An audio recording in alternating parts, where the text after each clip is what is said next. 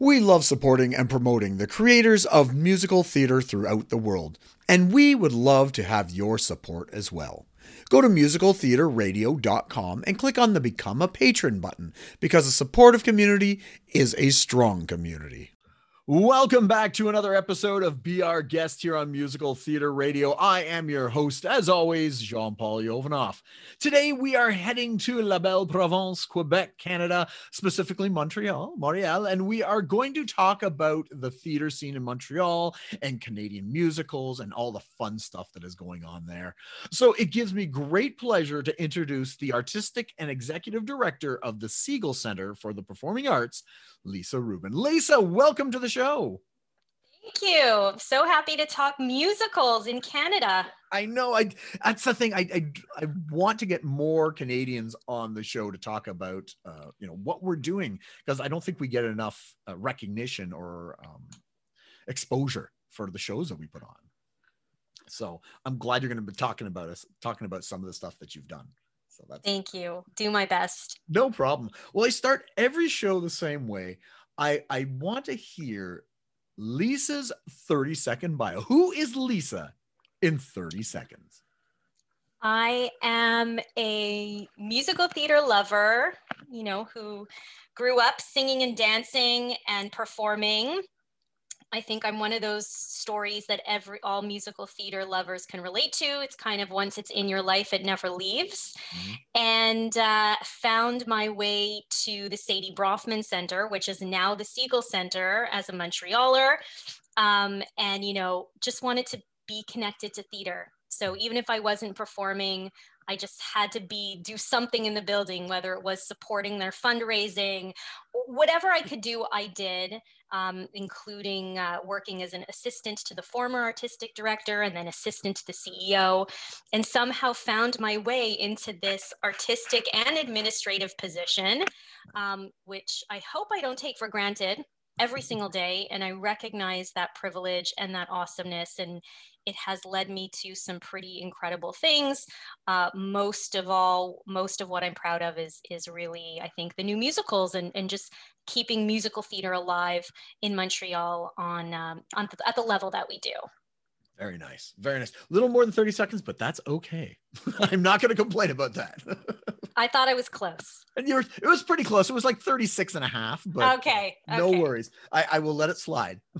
so um so like you said you you have been involved and and love musicals for a long time is that is that a family thing or are you are you the the anomaly within the family the lover of musicals no my dad i'm gonna reveal my age here but my dad drove a monte carlo um, and had an eight track in his oh, car oh, nice and you know, he didn't have very many, but one of them was a chorus line. Mm-hmm. And by the time I was six years old, I knew every single song, every single song. And here is a very fun fact that I auditioned for the Mickey Mouse Club with tits and ass. and um, yes, yes, I did. So, so uh, nice. yeah, it, it it did, and and my mom has always loved um, theater and and drama, and um, I have uh, a you know a couple of of incredible artists in my family. One of them being the late Joseph Wiseman, who was the original Doctor No. Oh. Um, but he, but he, he will. He's most. He was most proud of his theater work, of of playing great roles in Shakespeare and uh, he he just what an incredible incredible man. He's my my dad's first cousin was my dad's first cousin, married to Pearl Lang, the late great Pearl Lang, who was Martha Graham's prodigy. Wow. So I had these role models in Joe and and and um, and Pearl, you know, for for dance and theater and and the, the, discipline and the the work ethic that it requires to to be good at your craft. Wow. So it's in the DNA and, and it's. Um... I like to think so, but you know. that's that's fantastic. That's incredible. I am very curious about that uh, Disney song choice, but um, did it work? Did you get on the show? You know, I had no guidance. Like Yeah. I wasn't, you know, I didn't get into, you know, that hardcore training until I was in my teens. But I was obsessed with the Mickey Mouse Club and and I knew I was and and and like a lot of kids when you listen to content that may not be appropriate, I think it, those eight those times it just kind of goes over your head. Yes. Um, I did. I had a phenomenal audition experience, Mhm. actually. And at that time, Matt Casella, who was the casting director, I was just on the cusp of being too old. Oh. I was like, they were taking in Britney and uh, Justin Timberlake, Britney Spears Yeah. and Justin Timberlake, who are like a few years behind me. So I, I, don't know, but I, I, I think I just, hopefully it was memorable and I felt good about it. And I'm just glad I did it. Nice. I have that experience, the same experience, not the Disney singing part, but uh the song, the lyrics going over the head, like one night in Bangkok. Once once I got a little bit older, then I started understanding some of the lyrics, like, oh, that's what that means. Okay. But at the time, I'm like, I just love this song. it's just a great song. Totally. So so did you go to school for uh for musical theater or theater in general? Um, I did. I did. I, I, I was a very. I was very into dance, so I, I, I had a lot of dance training.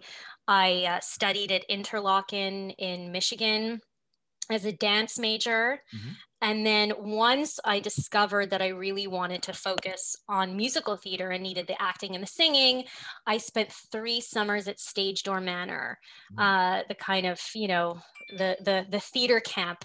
Um, the mu- musical theater camp and that really was a kick in the ass of of the competition and the training required Yeah. And then act right out of there um, I was doing a play at McGill, and someone and the music director, it was Little Shop of Horrors, and the music director uh, at McGill um, suggested I, I try out for the Charlottetown Festival. Mm. And I'd never heard of it before. And I just went to Toronto and auditioned for the Charlottetown Festival and got it. And so I was like 17 years old and and then I spent three three years, three summers in the Charlottetown Festival, which I think was second level training, was in the real world. Yeah. And I had a lot of hard lessons at that. You know, again, uh, the, the most incredible experience, but but that was life experience working in musical theater professionally. Um, but I never stopped taking private lessons, uh, vocal lessons, and yeah three years at charlottetown would be fantastic just just the, the experience of that and being on the island you know Oh, yeah. and that so Uh, beautiful. i know I, I i gotta head back i haven't been to the pei in so long but Mm. yeah it's gorgeous but uh, yeah going back as an artistic director was was amazing. Wow. it was just amazing you know seeing it through different eyes and For and sure. then taking my family there. It was wonderful. Nice. Very cool. So uh you've did the, you did the charlottetown you, you were at mcgill and all that stuff. When did you um did you ever are you still performing? Or or was there a transition point where you got more into the offstage stuff? Um i performed really i think up until i got this job Okay. i was working um, i was working in the office as an employee not as a volunteer Mhm. while doing guys and dolls um, while doing lies my father told me which was in both of them two musicals at the segal center and then when this happened I guess there was a part of me that knew that I was going to have to work really hard to prove myself um, and to to be all in this role. And it wasn't the time for me to put myself on stage. So that was a loss that I had to mourn.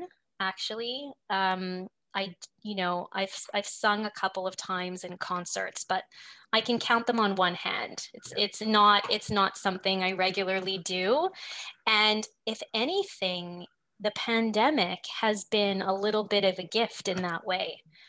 Because of all the time I'm spending at home, you know, uh, I'm singing at the piano with my husband because he he plays. Mhm.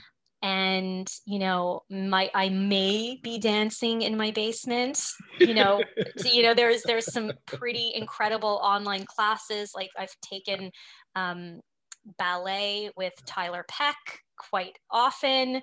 So getting like getting back into dance and and and singing that's truly for myself mm. um, has been wonderful and and a little bit of a reminder of kind of what I've lost, yeah. what what I've had to kind of put away. Yep. But but I'll, I, I'd rather have it in my life. So so yeah, that's that's that's it. Maybe one day I'll, I'll get back to the stage, but it's it's it's the the privilege I have to to make sure other people have that opportunity now, and I can help them. I, if I can help them grow into that and you know? Yeah. So that that's where it is. I i to, again i totally understand. You you've i transitioned off of stage and i've been doing pretty much everything off the stage now but there's always that little tickle in the back right? Where you know what? I could still do it if i wanted to and and, and i will but because my girlfriend's never seen me my kids have never seen me on stage so they're all like when are you going to do it? And you're like you, you just never know, right? So I that's I, really great to hear that your kids feel that way. Mine want to like crawl under a couch and hide if I if I just when I start singing or dancing. Mommy, stop! Stop! no, my, my, my kids have been, you know, they don't do any theater, but they they they go to it and they're the most critical people. Um, I can tell they're mine just from that. They'll go to a show and go, okay, this didn't work, that didn't work, this is good, but that didn't. I'm like, yeah, okay. Wow. Don't say that out loud, but we'll talk about it afterwards. That's great that they that they can do that. So you you're what what drew you to the the, the Segal Center um to, to work there and and how did you you know move up to the artistic and executive director position? Well, you know, I'm a Jewish Anglophone. Mm-hmm.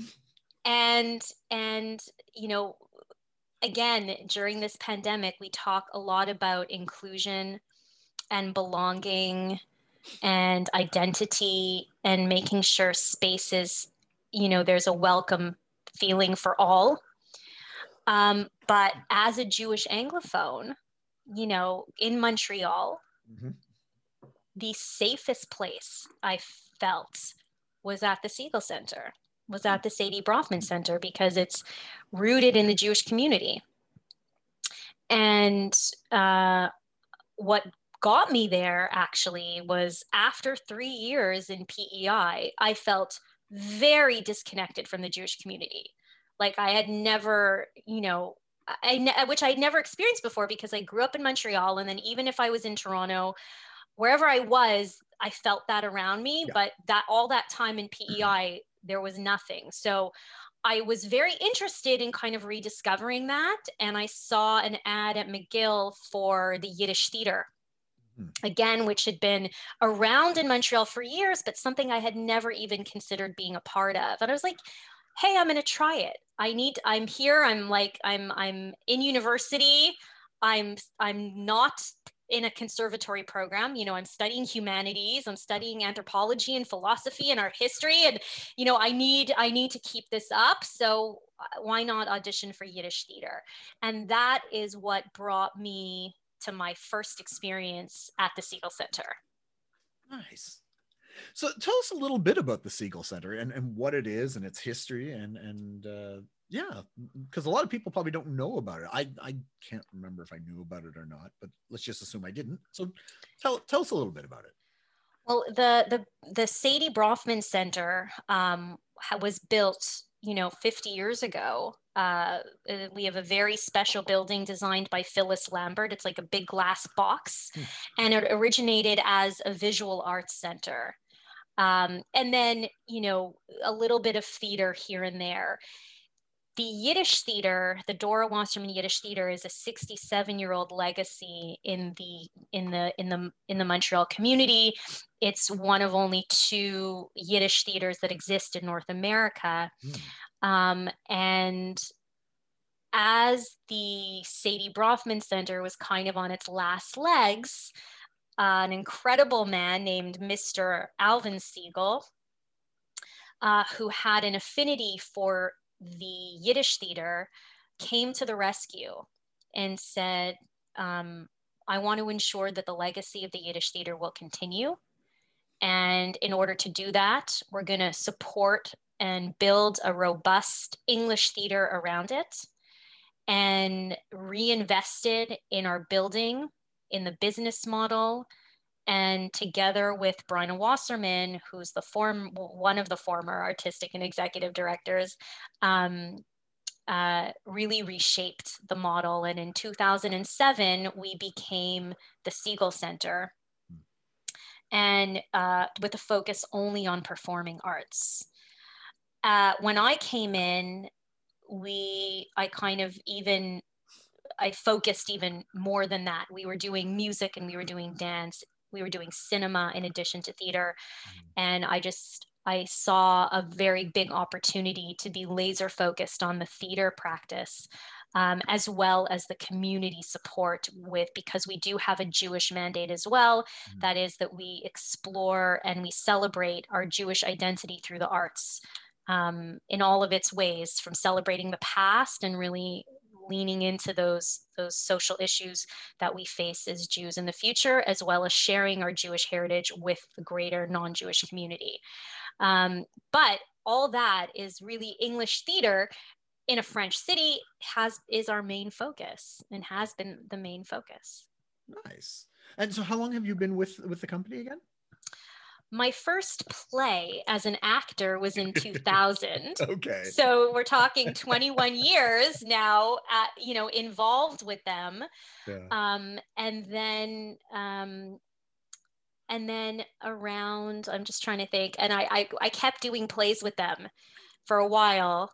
And then it was after i had my kids that i was offered a job in the office that I took. I was like, yes, you know. um, I think that was around 2009. Okay. And then I spent nine, you know, quite a few years uh, working in the office. Um, and, uh, you know, before I just had this kind of working girl fairy tale story that propelled me into this role. Like I, I it's not a secret. Like I, you know, I think um, there are you know people from all over the country or others in the industry are like who is this person that just got this job of a lifetime?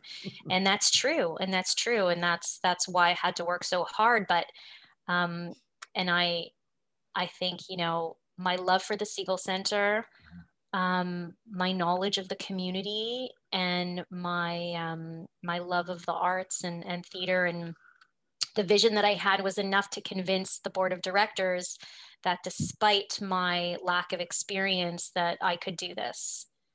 Um, yeah. And you know, I I think when you have kids, fear takes on a different meaning. I, I, I, I don't know if I would have said yes or if I would have applied or jumped into this not mm-hmm. have having my kids but yeah. They gave me such courage to say i got to do this i can do anything for them yep that uh, that's it. That that's it's a real a real fairy tale story that definitely had some obstacles that I needed to overcome in those first couple of years, but um, better for it now. Nice. Yeah. Everything in comparison to raising kids is easier. like this kids are kids are you know they're different every time every day you know, think you know your kid and then they do something and you're like oh i never either in a good or bad way mm-hmm. but you're mm-hmm. just like mm-hmm. yeah it's always a new experience so yeah any job is is so much easier and and you can build off the experience of the kids but you also you also had all those other little parts you know you were the every part created the whole right so true that was great nice so let, us talk about some of the the new works that uh, the Segal Center has has has worked on because I, I, was been to the website and you know you you pioneered uh, the apprenticeship of Duddy Kravitz, which I play, as well as the English version of Les Belles which I I think I play the French version, but I play that on the station as well. And and Mythic was uh, supposed to come to Toronto, which I had tickets for, and that well as we all know what happened to theater but uh, yeah tell us a little bit about uh, the the creation of new works and and and helping promote these new works.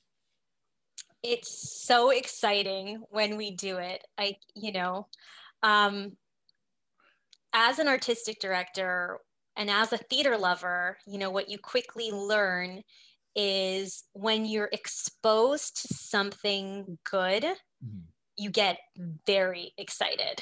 so, um, you know, with Duddy Kravitz, we were actually contemplating remounting a Yiddish version of Duddy Kravitz because it had been a huge hit for the Yiddish theater, The Apprenticeship of Duddy Kravitz. There was a Yiddish musical. And it was my first year um, in my role. And I had heard that there was an Alan Menken, David Spencer version of Duddy Kravitz out there. And so why not see if we could do that version? Because the, the the other version, because there were several versions of Apprenticeship of Duddy Kravitz, the musical. Oh. Amazingly. Really? You know, written, oh. yes. Now there's only one. Now there's only one. Okay. Um, uh, and I met David Spencer and I heard the music.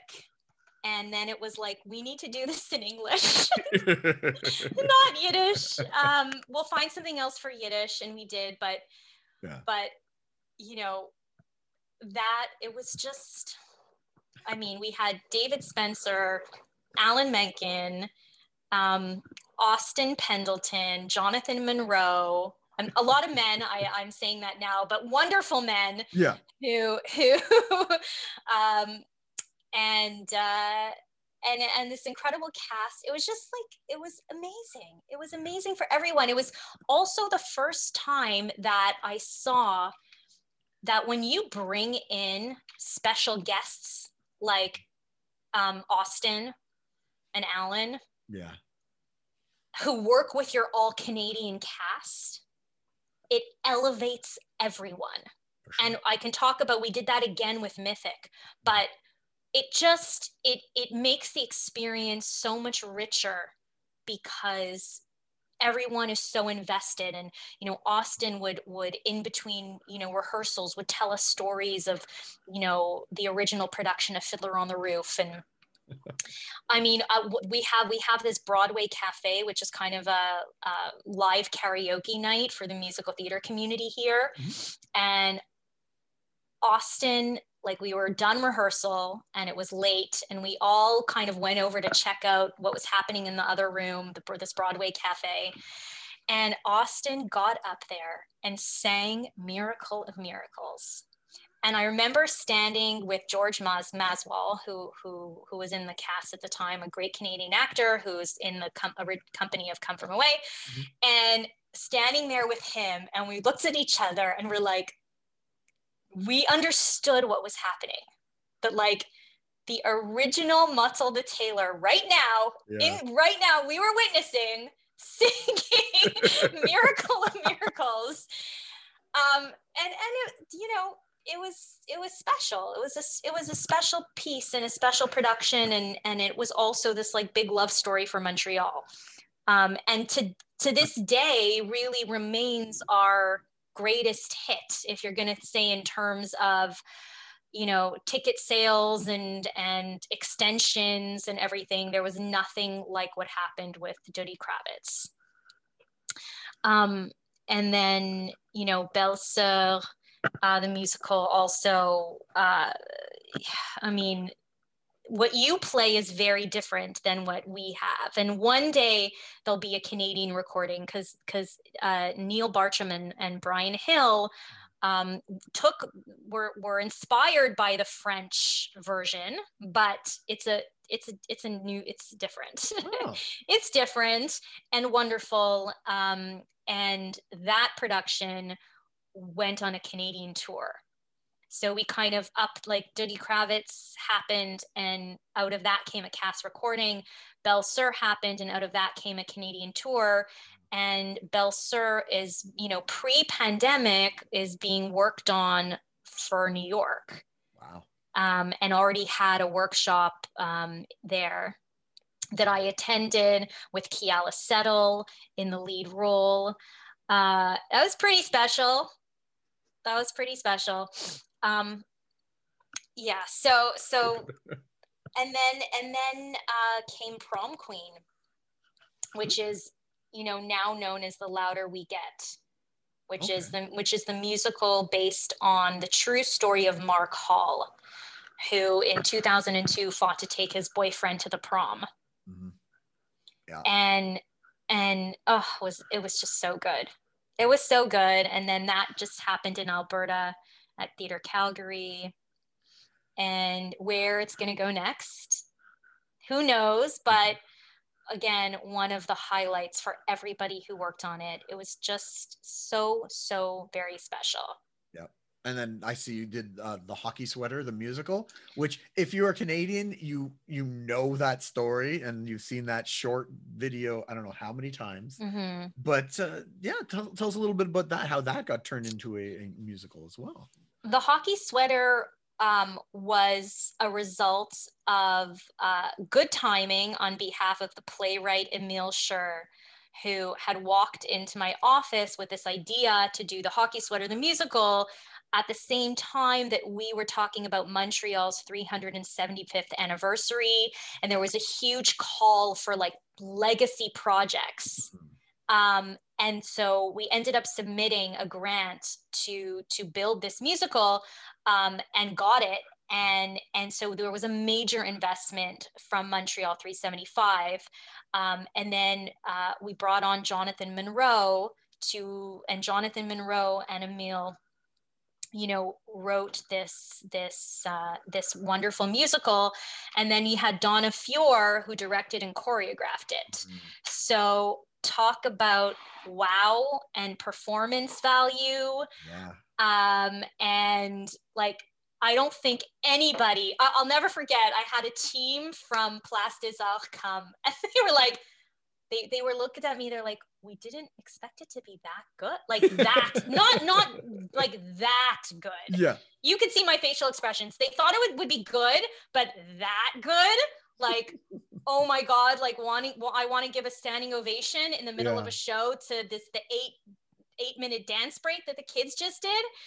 Um and then you know we were the very first investment from the creation fund at the from the national arts center and that took us to the hockey sweater 2.0 mm. where which we did in ottawa um, with new projections uh, larger set design wow. built more for a proscenium stage unlike our soft thrust mm-hmm. and it was so good it was so good and and i just know it's not the end for the hockey sweater i see it i see it happening in french one day nice and um, yeah.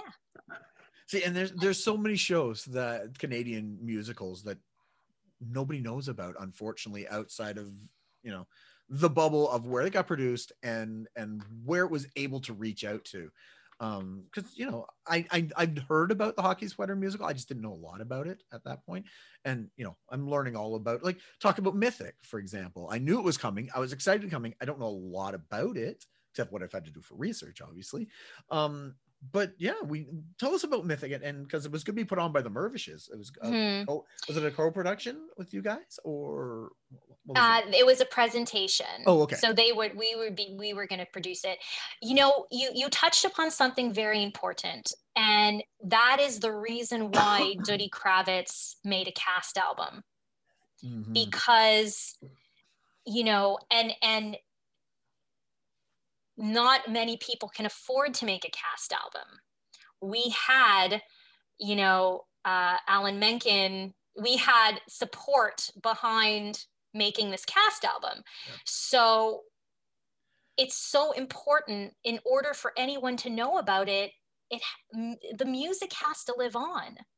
And so I'm not surprised you don't know anything about the hockey sweater or even prom or the louder we get um, and, and Belle Sœur because how can you? Yeah. We, we, we you, the, you can't show the archives. You can't, you know, there, there's very, very strict rules of us being able to show any content whatsoever, unless, you know, there, there there's there's there's there's options especially if you're looking at trying to get get investments for the show mm-hmm. but that's why these cast albums are so important and that's why mythic too when it, it mythic had its world premiere in london and they got a cast album out of that nice. and i can't and and and you know i know they were also had the support of some producers in new york who all understand this that you need this. You need that in order for it to i think continue to have a life. But i saw mythic at NAMT oh. actually.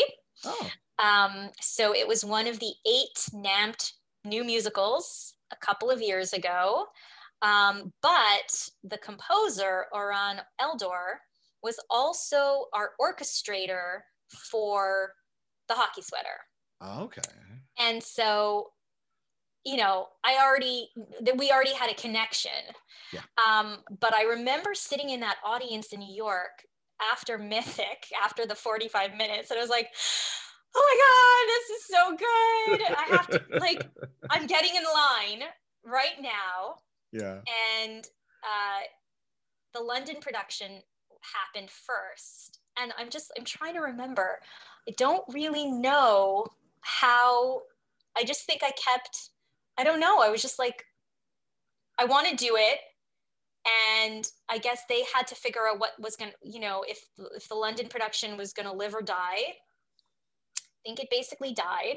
And so we uh, got the opportunity to do the world, the North American premiere of a different mythic. Same music, same story, yeah. but a completely different version. Really? And that was uh, because of our director, Brian Hill, and um, our choreographer, Avichai Chacham from Israel, and the collaboration with the with the writers, Oran and Marcus Stevens um, who fed us. You know, I think that's the gift. When you do a production, you mm-hmm. kind of have a gift of hindsight and of do overs and of what would I do better? What would I change?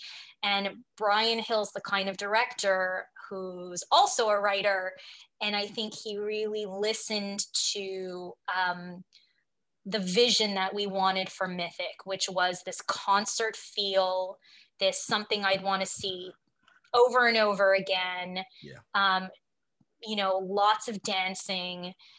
And that's what we, that's, that's what happened. That's what happened. And it was just, you know, I still, I still can't believe it. It's still, I still wish I would still go and see it every night if I could. Well, hopefully, it um, once everything's done and everything opens up again, it will come to Toronto, and I will. Or I, you know what? Like I said, I can drive to Montreal. It's not that far. I can come see it. And and once it is open, the Segal Center is open. I'm definitely gonna come and check out some of the shows.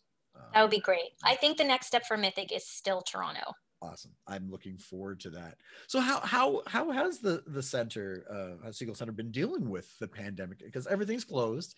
So. Mm-hmm have you have you pivoted and, and tried other things? Or you know tell us a little bit about how you've been surviving. We haven't pivoted. We've pirouette we've we have we have been pirouetting now for nine months.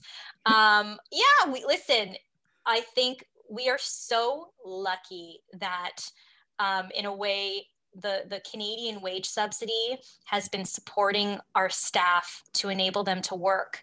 Um, and yes, it's a result of major losses of revenue, but what it means is that we are working hard back behind the scenes, yeah. figuring out, um, you know, how to reopen, how to reopen safely, which we've done.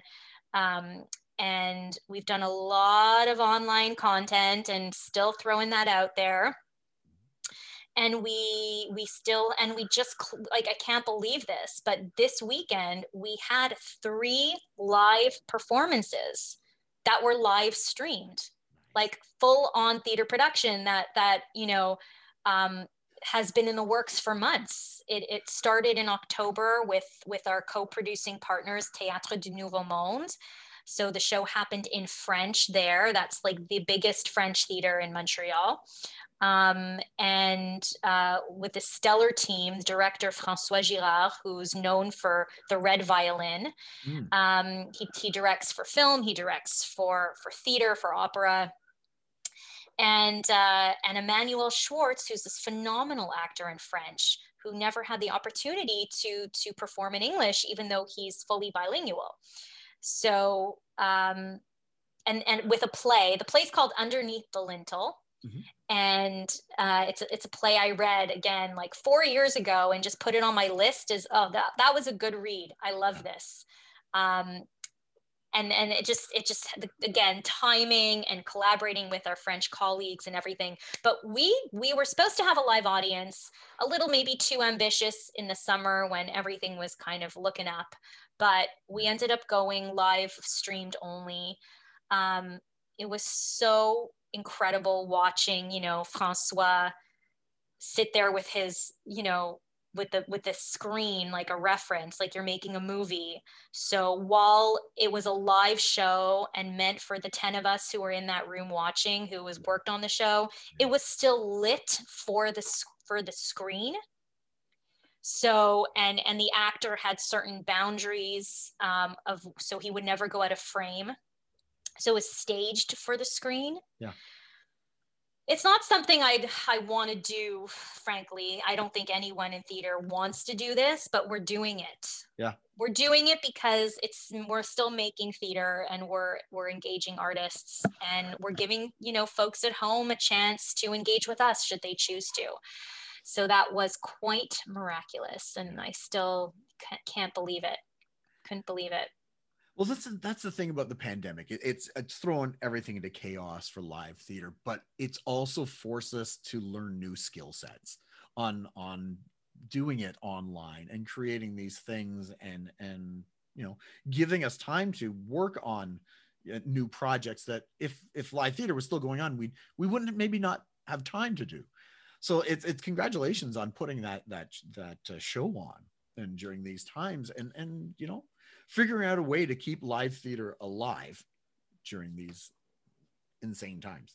Thank you. Oh, We're doing it, and we have a lot of, of incentive again from the government, from our donors, from our staff, from the artists. Yeah.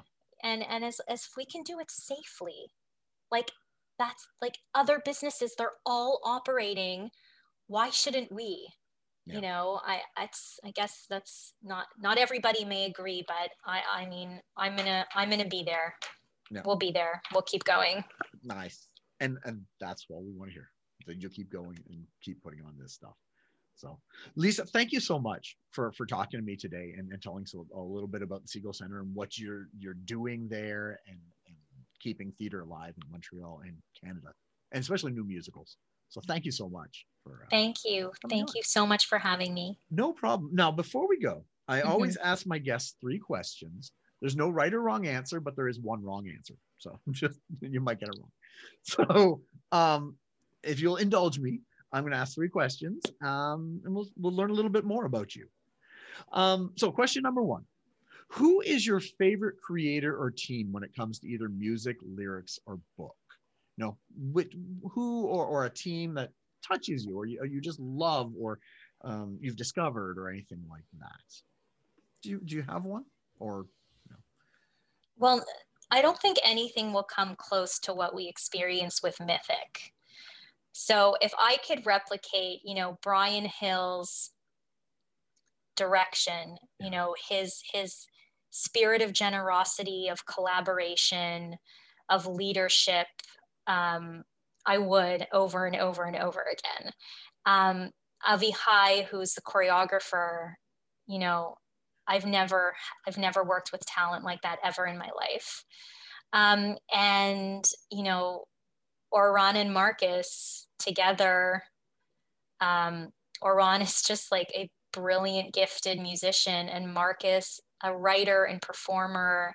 They just have like a deep understanding of of both the higher level of, of, of art, but also the how how do you make it fully accessible and appreciated and accessible so it's it's it's just like I, I mean, I can probably go back and, and list list off people like Sondheim or um, you know other other wonderful directors in yeah. New York or you know more more female uh, artists. But but when I just think of the experience that I had on Mythic, mm-hmm. um, I would just would want to replicate that over and over again.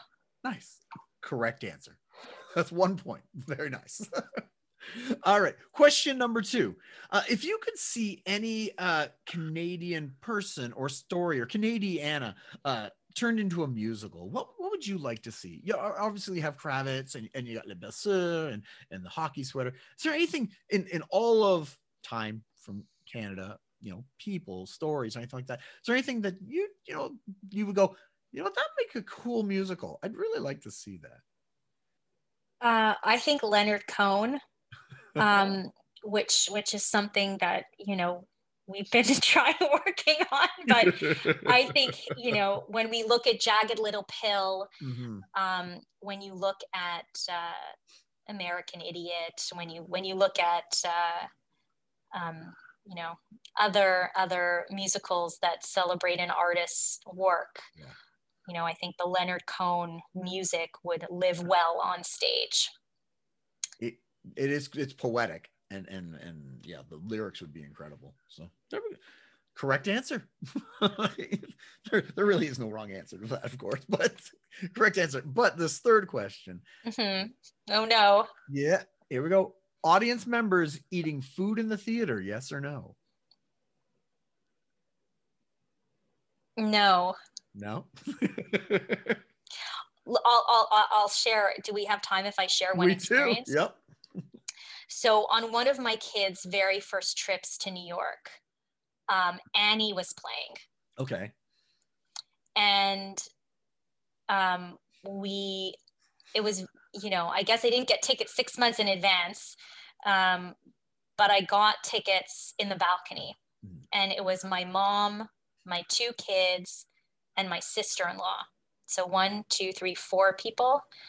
Uh, I feel like there was someone else there was uh, okay no I, th- I, I feel like we were five and it doesn't matter. I just remember it being like two grand. It was just like a fortune oh, to see wow. this show. But th- like for me it was worth it. It was worth it to to take my kids to annie. Yeah. And we are sitting in the balcony and i had like families in front of me walking in and out with popcorn like they were sitting in a movie theater. Yeah. The mom in front of me was sitting there on her on her phone because the show, I guess, like let her kids watch. She could just be on her phone. And I just like it was like this the, there's something sacred about a, a live theater experience. Yep. Now, do I think like I have bought mints the you know mints at and on when I'm in a Broadway show mm-hmm. and have eaten mints and I totally love it. I, I just think there's there's there's just like boundaries of what you can eat and what you can't. Yeah. So if it's like, I think that's it. I think it's not like salad, sandwich, popcorn time, but you know, uh, um, what are those mints called? Help me out here. Uh, the Mentos or no, um, the, like the green mints. Um, uh, the chocolate mints that they uh, sell in every show. Yeah, I can't remember. I, I, I you know, I can. Junior mints. Junior mints. Okay, junior mints. Yes. Junior mints. Okay. junior mints is allowed. There you okay. go. That's my that's my take. You should reach out to them and see if they'll sponsor your uh, the Segal center. see what they can do. But okay, as a follow up, what's worse, mm-hmm. food or cell phones? Yeah, cell well well cell phones is they're both pretty like awful. I, I think i think like i'm looking into a show right now which will have cell phones integrated into the actual experience okay but that's yeah, one thing that's fine yes and i like the in, i like the like embracing like taking photos of um of like the curtain call or mm-hmm. the set at the top of the show and sharing it yeah. you know i love all that but i think like seeing the for an actor to see the lights of a cell phone glow yes. and what happens is like i can tell you in our 300 seat theater the minute somebody just like gets a phone and they even just like check their time Yeah. It it snaps you out and everybody knows that light and everyone has the thought in their head they want to swear in their head at that person. It Yeah. just it just it just it's disruption. Yep. Um and so I no I, I hate cell phones. like of course. I love setting people off. Asking these questions is so much fun because because it brings out the honest personality in everybody, and I love it. and I totally agree. You get bonus you get bonus points for the And the you know, if somebody feels the need to check their phone a bunch of times, they're not into the show. no, they're not. Yeah. So that also makes me sad when I see that happening because I know they they really wish they weren't there. Yeah, I know. Uh, now, as an art, you know, executive director, you've got their money, which is nice. you know, they're there and they paid, but Oh, n- Yeah. not not for profit theaters don't do anything for money. we just True. lose we just lose money. We just lose money. Come on. okay, true, but. Thank those were three correct answers plus that bonus one. So you got three and a half out of three. Congratulations. So Great. so again, thank you so much, Lisa, for uh spending some time with me and, and talking about the, the Segal Center and yourself and, and Thank keep you. keep doing what you're doing with the new musicals. I look forward to seeing some more in the future. Thank you so much for having no, me. No problem. So that was the artistic and executive director of the Segal Center for the Performing Arts, Lisa Rubin. Uh, turn in next week as we'll be talking to another guest or guests about their life, love, and passion that is musical theater. I am your host, as always, Jean Paul Yovanov, and I'll see you when I see you. We love supporting and promoting the creators of musical theater throughout the world, and we would love to have your support as well. Go to musicaltheaterradio.com and click on the Become a Patron button because a supportive community is a strong community.